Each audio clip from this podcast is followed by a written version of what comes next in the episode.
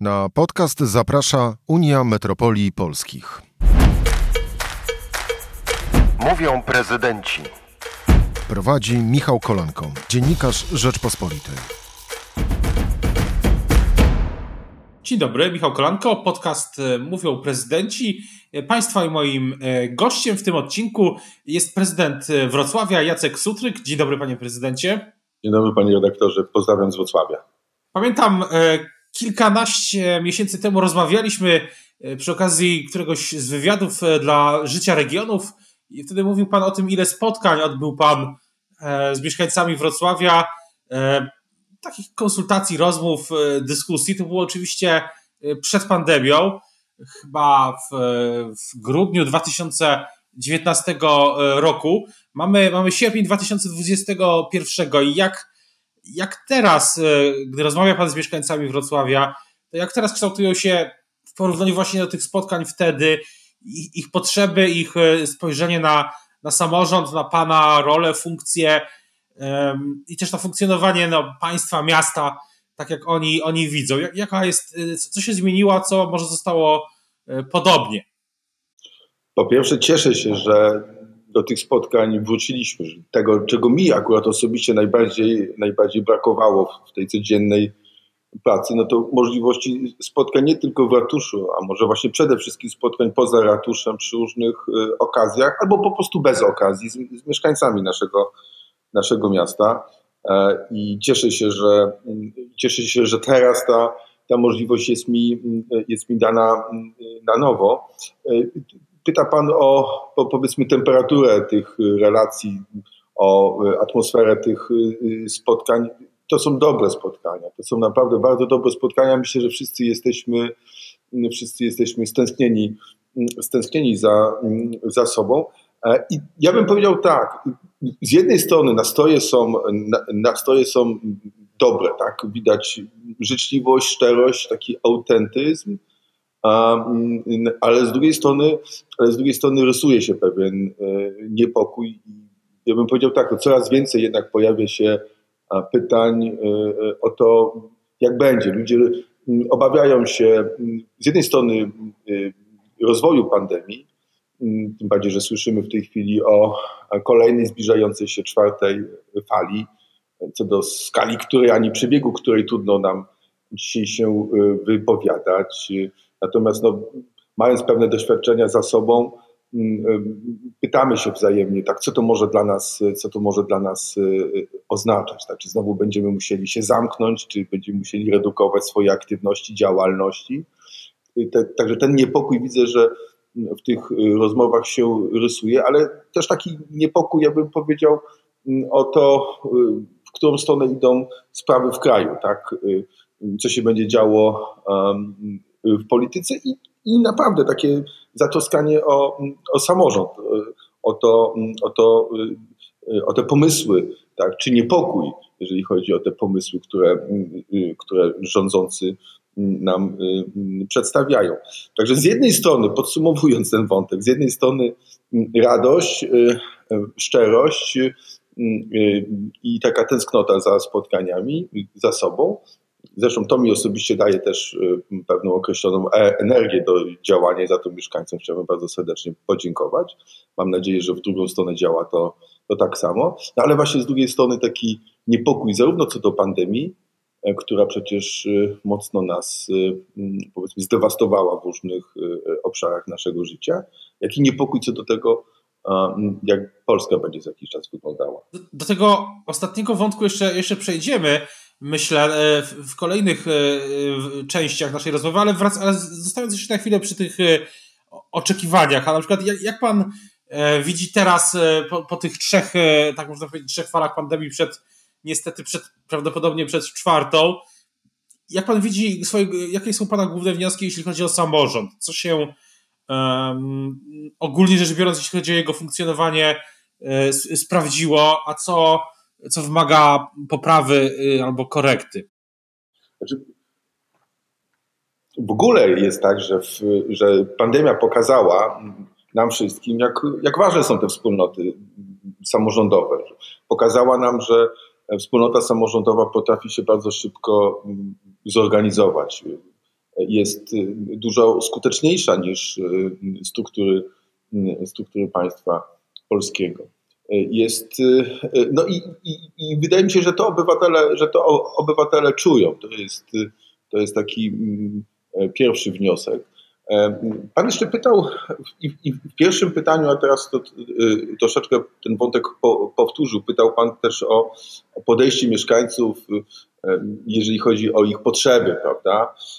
No to chcę powiedzieć, że właśnie to, co mnie ewentualnie troszeczkę mm, może niepokoi, tak, użyję tego słowa, niepokoi, to to, że mm, przynajmniej niektórzy nie zauważają, że jednak, że jednak sytuacja się właśnie w samorządach y, przez pandemię, ale także, y, bo tu trzeba być uczciwym i powiedzieć to bardzo wprost, ale także przez y, określone ruchy, ruchy rządzących, że sytuacja w samorządzie się istotnie, e, istotnie pogorszyła. I to zarówno e, jeżeli mówimy o finansach samorządowych, czyli o finansach nas wszystkich, jak i jeśli chodzi o pewne prawne warunki realizacji różnych, różnych zadań.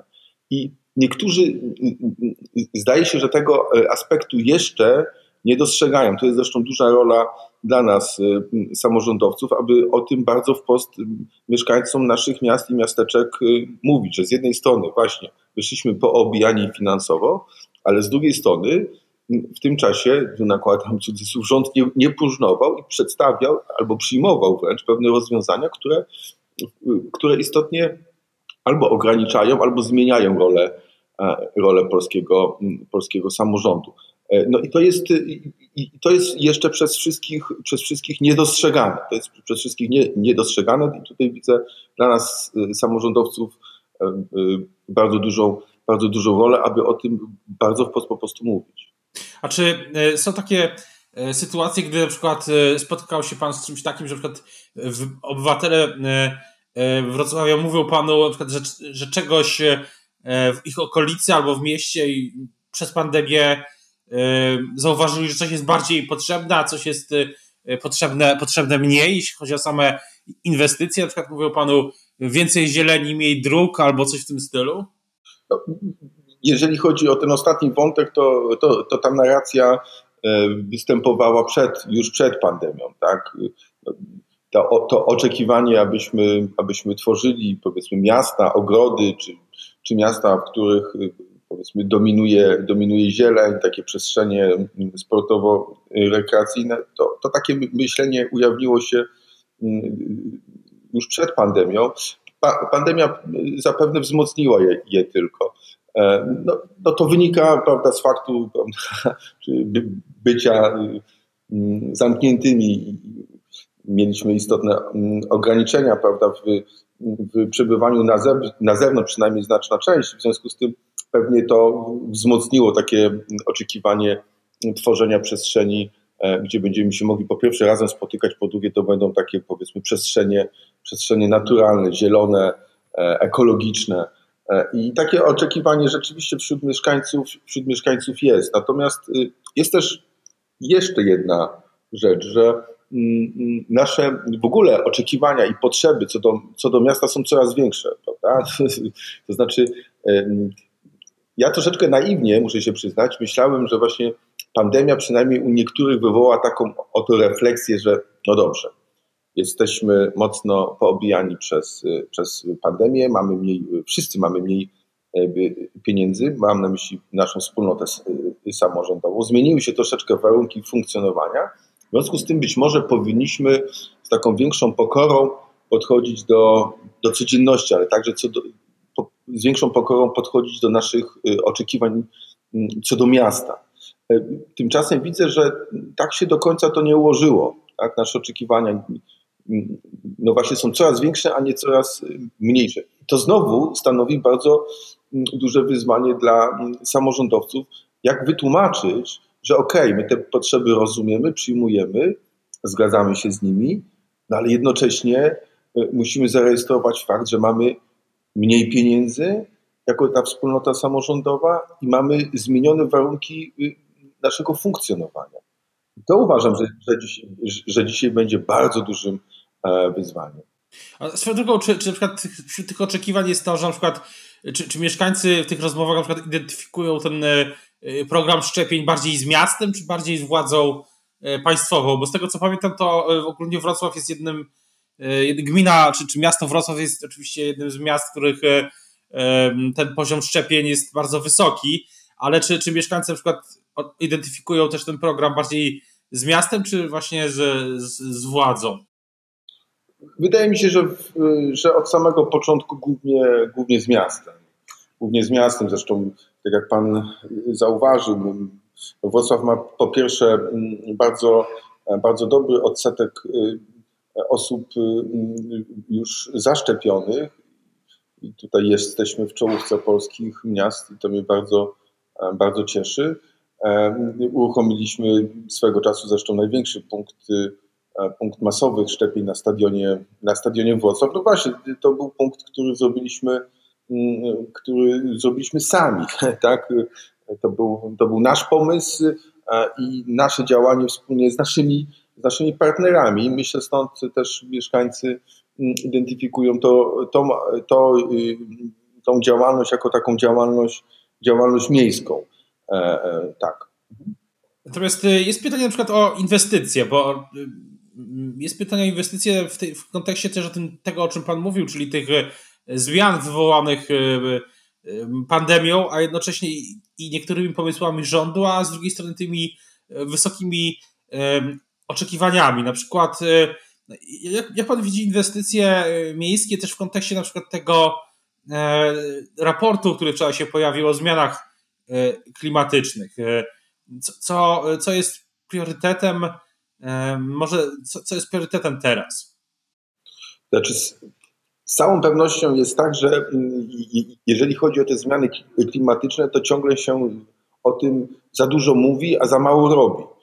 Przy czym ja zwracam y, uwagę na fakt, że y, z tego powinna y, jakby powstać, czy wyłonić się pewna, jeżeli rząd tak, tak duże znaczenie przywiązuje do tego, do tego przymiotnika, to ja go też użyję, taka narodowa strategia, narodowa strategia, która by właśnie mówiła o tym, jak my mamy jako kraj zmierzyć się z, z tymi wyzwaniami klimatycznymi, które no już nie przed nami, ale, ale, ale jakby w trakcie których jesteśmy. Tak? I to od dawna je, jesteśmy. I tutaj tego typu strategii w ogóle my, myślenia, rozmowy e, absolutnie mi e, brakuje. No właśnie, mam, mam bardzo często wrażenie, że to jest e, takie działanie i myślenie akcyjne od raportu do raportu. Pojawi się jakiś jakiś raport, no to, no to na niego zareagujemy, ale, ale to nie jest reakcja poprzez działania. Tak? I, i, i tutaj i tutaj ja bym się jednak domagał, domagał pewnej takiej zintegrowanej, systemowej strategii, e, strategii państwa w tym, w tym y, zakresie. No, mogę też operować konkretami. No przecież my jako samorządowcy, także poprzez e, swoje korporacje samorządowe albo poprzez Komisję Wspólną Rządu i Samorządu apelowaliśmy na przykład wielokrotnie, aby, aby przygotować i transferować do samorządów y, pieniądze, które pozwolą na wymianę tych pieców pozaklasowych, prawda, które w jakimś stopniu, e, no nie w jakimś, w istotnym stopniu przyczyniają się do zanieczyszczenia powietrza. No i, no i, te, no i to jest ciągle, te postulaty nie, nie są wysłuchiwane, tak? Znaczy te programy rządowe niby są, ale one są powiedzmy tak skrojone, że są no, nieefektywne. Tak? To jest oczywiście tylko jeden, być może zbyt konkretny jakby szczegół, tak? ale on pokazuje, że, że nie ma wspólnego myślenia, wspólnego, wspólnego działania właśnie wobec tych wyzwań, o których E, o których, e, o których Pan wspomniał. A co mogą robić, a na przykład, e, a co, jak Pan widzi tutaj rolę samorządu, czy na przykład samorządowcy, na ile mogą, czy powinni mieć pomysły niejako no, w zastępstwie tych rządowych, tej rządowej strategii? Znaczy, ja niezmiennie rolę samorządu i samorządowców widzę w, następujący sposób. Także My mamy pewną, pewną wiedzę, która wynika z, z różnych codziennych doświadczeń. Mamy e, rozpoznane, e, mamy rozpoznane potrzeby, e, mamy także dobrze rozpoznane różne uwarunkowania, no, od których zależy skuteczność, skuteczność bądź też nieskuteczność naszego, naszego działania. Mamy zidentyfikowane różne przeszkody finansowe, mamy zidentyfikowane różne przeszkody prawne. I brakuje tylko kogoś, kto chciałby, chciałby nas w tym zakresie, w tym zakresie wysłuchać. Wprawdzie jest kilka takich platform, na których mogłaby tego typu dyskusja się e, odbywać, to jednak nikt tym do końca zainteresowany, zainteresowany nie jest. Ja specjalnie wywołałem ten temat, ten temat pieców. Tak? Zamiast tworzyć, e, zamiast tworzyć jakieś, jakieś dziwne figury i takie programowe, z których no, niewiele, niewiele wynika, to warto po prostu wsłuchać się w te, w te głosy samorządowców, którzy, tak jak powiedziałem, mają doskonale rozpoznane różne, różne potrzeby. I tego mi, i tego mi dzisiaj szalenie, szalenie brakuje. My na taką dyskusję po prostu przygotowani jesteśmy. My wiemy, co można by zrobić, aby, aby, aby no, tak uczciwie i, i efektywnie, jeszcze raz tego słowa y, użyję, podejść czy zmierzyć się z tymi wyzwaniami klimatycznymi. Tylko musi być partner polityczny, który będzie chciał e, tych pomysłów wysłuchać. To też jest y, kwestia, tych, jeśli chodzi o inwestycje y, i zmiany klimatyczne, na przykład kwestia transportu zbiorowego. I na przykład pytanie o, o tramwaje. Jak pan, jak pan widzi transport tramwajowy we Wrocławiu? I te, e, bo, bo wiem, że są takie głosy w mieście, że e, tych nowych linii tramwajowych jest zbyt mało. No, z całą pewnością przydałoby się, przydałoby się więcej, tylko no dobrze, to po kolei. Po pierwsze, kiedy rozmawialiśmy o, o, o KPO, tak, to sobie i panu przypomnę i państwu, że musieliśmy jakby domagać się wpisania e, e, takich możliwości dla dużych miast, znaczy możliwości, w ramach których właśnie duże miasta mogłyby, mogłyby stawiać na transport y, niskoemisyjny, głównie transport y, szynowy.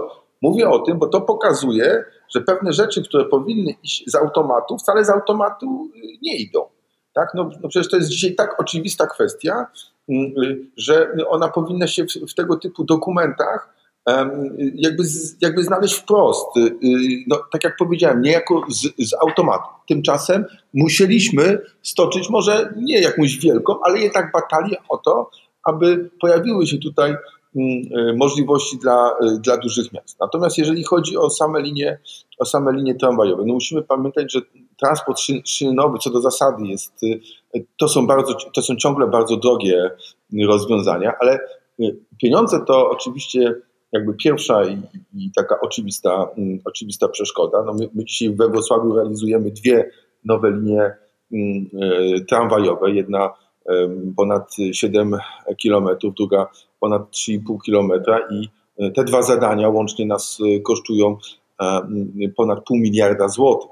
A, to, a mówimy tylko i wyłącznie o tej podstawowej infrastrukturze. Do tego proszę mm, doliczyć koszt związany z zakupem nowych tramwajów. Tak, my teraz podpisaliśmy kontrakt na 46 tramwajów nowych mm, modelu Gamma z Poznania, to to jest, to jest koszt na poziomie 370 milionów złotych. Tak? Do tego trzeba doliczyć zajezdnie, no bo gdzieś te tramwaje muszą stać. Y, mówię też o tym jakby celowo, ponieważ my upominając się czasami o pewne rozwiązania w mieście, nie widzimy jakby całego spektrum zagadnienia, tak? Tylko mówimy sobie, to chciałbym nową linię tramwajową, no ale no to ja, no dobrze, ja jako prezydent, jako mieszkaniec, to urodzony w Wrocławiu, też bym sobie tego życzył, ale, ale musimy patrzeć na całość zagadnienia, tak? Musimy patrzeć, czy stać nas na to, ale musimy też zwracać uwagę na pewne inne uwarunkowania, ja bym powiedział prawno-techniczne. Te też dzisiaj w Polsce nie sprzyjają,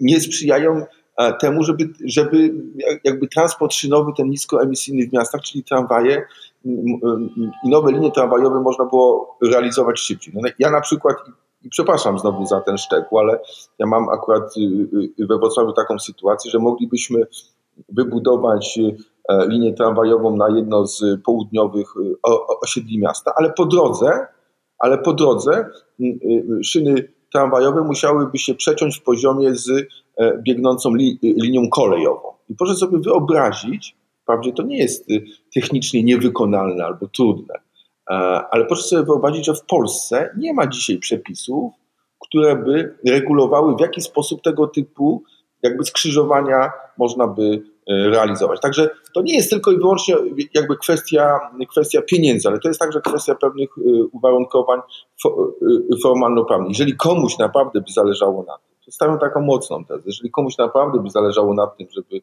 żeby te rzeczy w Polsce szły, szły szybciej, to po prostu za, za, za nie się powinien uczciwie zabrać. My znowu jesteśmy gotowi wskazać, gdzie są te problemy. Właśnie, to jest, dochodzimy do, płynnie do tego jednego z głównych wątków, myślę, w ogóle teraz dyskusji e, wokół samorządu, czyli co, co dalej z samorządem, e, mówiąc tak w skrócie już e, no, po polskim ładzie, to znaczy jeśli te rozwiązania podatkowe Polskiego Ładu wejdą w życie, to jak pan widzi perspektywy dla Wrocławia przez najbliższe, najbliższe lata? Znaczy, chciałbym bardzo wyraźnie, jasno powiedzieć, że po polskim ładzie nie będzie samorządu przede wszystkim. E, I z tego sobie trzeba zdawać sprawę. To jest być może teza mocna, ale ona jest tezą, tezą prawdziwą. No jeżeli, e, jeżeli, jeżeli Wrocław na, ma zapłacić za polski ład ponad 400 milionów złotych, tak? Przypominam, że no, budżet Wrocławia dzisiaj to, e, to, to po stronie dochodów no 5,5 miliarda, to to jest znaczny e, ubytek w kasie miasta, w naszym wspólnym e, portfelu, ubytek, którego nie będziemy w stanie w żaden sposób samodzielnie zrekompensować. A jednocześnie te wszystkie, powiedzmy, modele takiego jakby rekompensowania tej, e, tej straty, które przedstawia rząd, są znowu wysoce czy daleko niewystarczające. Tak? Ja, ja przypomnę, że my już poprzez zmiany podatkowe, które zostały wprowadzone na początku tej kadencji przez, e, przez rząd. My już straciliśmy setki milionów, a teraz, e, a teraz gdyby, gdyby założyć, że ten dokument zostanie przyjęty i, i, wejdzie, i wejdzie w życie z tymi właśnie zapisami, e, które znamy, to należy się spodziewać kolejnych y, ubytków po stronie dochodów, raz jeszcze, no, nie moich przecież prywatnych, tylko naszych wspólnych samorządowych. I to jest, i to jest coś, co dzisiaj musi nas wszystkich po prostu niepokoić. Mało tego, no to, to, jest, to jest coś, co y, y, oznacza jeszcze większą redukcję naszych potrzeb, e, no bo, no bo trudno będzie odpowiadać na, na nowe potrzeby, trudno będzie myśleć o kolejnych nowych miejskich rozwiązaniach, kiedy po prostu tych pieniędzy będzie jeszcze, jeszcze mniej. Także ja uważam, że to jest po prostu czas, kiedy należy jednak bić, bić na alarm. Ja nie mówię, że wszystkie rozwiązania mm, co do zasady, które zostały, y, y, które zostały zaszyte w Polskim Ładzie są złymi rozwiązaniami, ale y, nie podoba mi się sposób, no, w jaki rząd będzie chciał po prostu e, za te zadania zapłacić. Rząd będzie chciał za te zadania zapłacić naszymi wspólnymi pieniędzmi i Dlatego my się e, na ten dokument w tym kształcie zgodzić nie możemy. A na ile, e, czyli na przykład e, politycy PiS rządu mówią, że, że te ubytki będą skompensowane w inwestycjach i tak. Ale to no, tylko my też bardzo jasno o tym mówimy, że taka rekompensata inwestycyjna kompletnie niczego nie rozwiązuje, bo dzisiaj głównym problemem, wyzwaniem, przed jakim stoi polski samorząd, to są wydatki bieżące. To nie są wydatki właśnie inwestycyjne, tylko, tylko wydatki, wydatki bieżące. I e, tutaj e, nie ma przedstawionych żadnych e, sensownych, logicznych mechanizmów rekompensaty tych ubytków. Tak? Ciągle pomniejszana subwencja, subwencja oświatowa. Tak? Co oznacza większe wydatki na oświatę po stronie, po stronie samorządów. No, te zmiany podatkowe, które, które, które Polski Ład y, y, zakłada, które zresztą nie tylko i wyłącznie dotkną y, samorząd, czyli nas wszystkich, ale dotkną także, także przedsiębiorców, dotkną także część, część emerytów i tak dalej. Tak, tak więc to kompletnie, znaczy te przyjęte, tak jak powiedziałem dzisiaj, mechanizmy rekompensaty niczego niczego nie rozwiązują. Dzisiaj naszym największym zmartwieniem są rosnące wydatki bieżące, rośnie, rosną ceny energii elektrycznej, rosną ceny gazu. Ja już zostawiam takie kwestie codzienne, jak, jak żywność, tak? No przecież ja chodzę i rozmawiam z naszymi tutaj restauratorami na, na rynku, no to ceny żywności no szalenie wzrosły od kilkunastu do kilkudziesięciu, do kilkudziesięciu procent. To się przekłada przecież na, na ceny tych, tych usług i tak dalej, i tak dalej. W związku z tym, e, w związku z tym no, to jest główny powód, dla którego raz jeszcze to podkreślę, nie możemy się, nie możemy się z tym dokumentem zgodzić. Natomiast chciałbym jeszcze zapytać o e, w, tym wątku krótko o, propozycję porozumienia, bo tam są Jarosław Gowin, na przykład y, takie są informacje, chce, żeby samorządy miałyby otrzymywać więcej o 5,7% środków z podatku PIT. To, to jest, żeby gminy miały otrzymywać o tyle więcej środków. To jest jakieś rozwiązanie? Byłoby?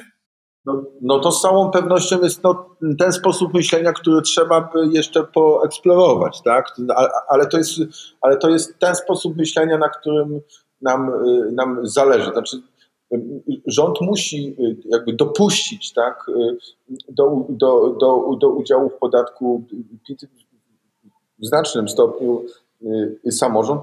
Inaczej, tak jak powiedzieć, no bo to jest główne źródło, to jest główne źródło dzisiaj przecież y, naszych, y, naszych dochodów. My y, w naszym, tak jak powiedziałem, ponad 5-miliardowym budżecie, no to, no to dochody z podatku, z podatku PIT stanowią, no to to jest ponad 1,5 miliarda złotych. To, to, są bardzo istotne środki. Także ten sposób myślenia premiera Gowina no, wychodzi powiedzmy naprzeciw oczekiwaniom strony, strony samorządowej i w tym kierunku należy iść. Jak w tym wszystkim e, też, e, jak w tym wszystkim, przepraszam, e, działa, czy na ile pomaga jako prezydentowi obecność, a czasem, albo może też są takie sytuacje, gdy, gdy nie jest korzystna Pana obecność, aktywność w mediach społecznościowych? Na ile na przykład dostaje Pan od razu taki feedback od mieszkańców właśnie dotyczący inwestycji, czy, czy Polskiego Ładu, czy pandemii, czy czegokolwiek innego? to się, to się sprawdza? Znaczy, z całą pewnością to jest doskonały jakby kanał do informowania mieszkańców o tym, co się, e, o tym, co się dzieje w mieście. Tak? I ja w ten sposób, ja w ten sposób um, przede wszystkim traktuję media, media społecznościowe. Ja chcę, żeby tak od początku zapowiadałem, że chcę, aby to była taka transparentna prezydentura, podczas której będę się dzielił z mieszkańcami bardzo y, y, różnymi y, informacjami, ale, ale, ale chcę ich w sposób otwarty, uczciwy informować o tym po prostu, co się w mieście co się w mieście dzieje, za co nie wiem, wspólnie płacimy, jakie inwestycje podejmujemy, w jaki sposób, jaki to będzie miało impact, czy jaki to ma impact na nasze takie codzienne funkcjonowanie. Choć też poruszam pewne inne, pewne inne nie mniej uważam ważne, mm, ważne zagadnienia.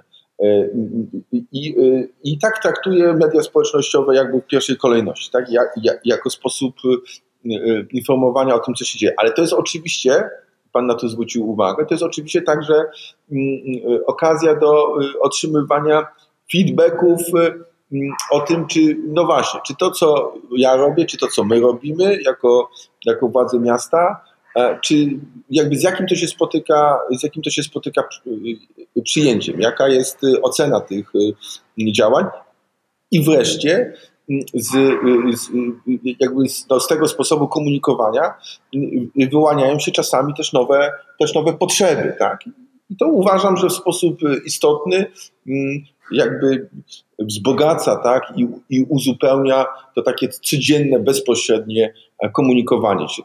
Zresztą media społecznościowe dzisiaj dla nas, samorządowców, są e, o tyle ważne, że e, wielu z nas ma bardzo ograniczony dostęp do innych mediów, głównie mediów publicznych. Tak? No, e, wie Pani, dla mnie czymś niezrozumiałym jest na przykład fakt, i muszę o tym powiedzieć, że, że ja jako prezydent jednego z największych polskich, polskich miast, jako prezydent miasta stołecznego regionu, przez ostatni rok nie dostałem ani razu zaproszenia do do lokalnej telewizji publicznej, aby porozmawiać o sprawach Wrocławia. W związku z tym e, wcale nie będę zabiegał o to zaproszenie, żeby była jasność, ale to pokazuje, tak, że, że też że media społecznościowe dla nas dzisiaj głównie samorządowców stanowią no, istotną alternatywę w komunikowaniu się z naszymi mieszkańcami. Jeszcze trochę obok tego wątku, ale chciałbym też zapytać o jeden, jedną rzecz. Czy, czy pan uważa, że e, czy, czy pana jakoś e,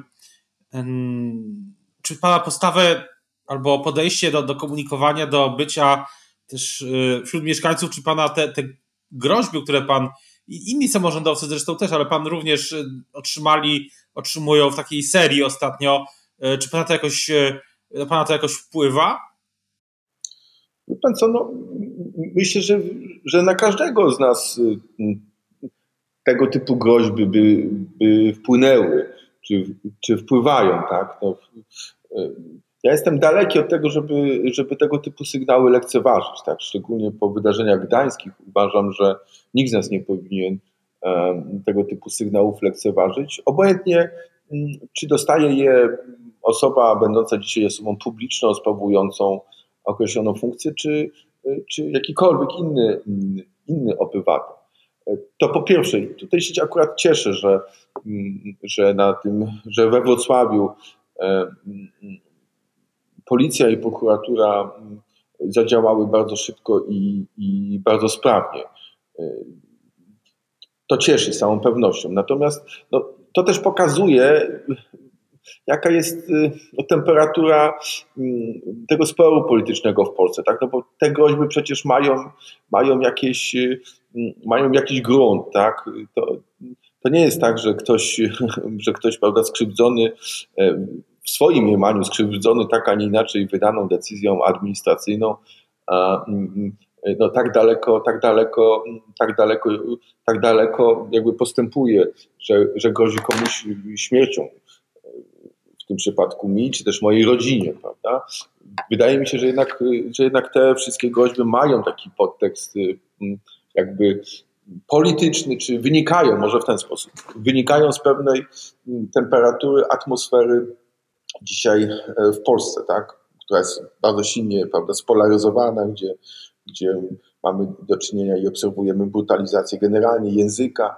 No i to wszystko, i to wszystko przekłada się niestety czasami na takie złe, indywidualne, e, indywidualne zachowania.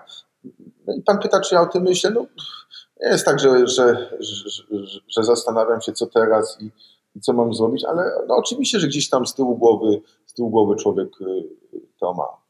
Na koniec jeszcze zupełnie chciałbym zapytać e, krótko, czy, czy myślał Pan o kolejnej, czy o starcie na kolejną kadencję? w 2023 roku, czyli za dwa, e, dwa i pół roku? Ja konsekwentnie powtarzam, że po, po pierwsze to decyzja o tym, czy będę dalej kandydował, czy też nie, musi, musi wziąć się z, z, z rozmów z Wrocławianami. To oni muszą, to oni muszą e, powiedzieć mi, znaczy nie muszą, ale chciałbym, żeby mi powiedzieli, dokonując też takich cząstkowych, a później końcowej e, oceny, czy chcieliby, abym, abym dalej mm, w ich imieniu naszym miastem e, za, zarządzał. Ja nie wykluczam oczywiście takiej, takiej, takiej możliwości. Z całą pewnością chciałbym być zawsze, obojętnie czy w roli prezydenta, czy w jakiejkolwiek innej roli, chciałbym być miastu pomocny, przydatny. Kocham to miasto, urodziłem się tu, nie zamierzam się stąd wyprowadzać. Jeżeli będzie taka wola mieszkańców, to, to oczywiście, że, że tak. Ale my, myślę, że no, no, właśnie, tak dużo się dzieje, że zbyt wcześnie, aby o tym, aby o tym mówić. No, z całą pewnością jest tak, że to jest, że to jest generalnie trudna kadencja.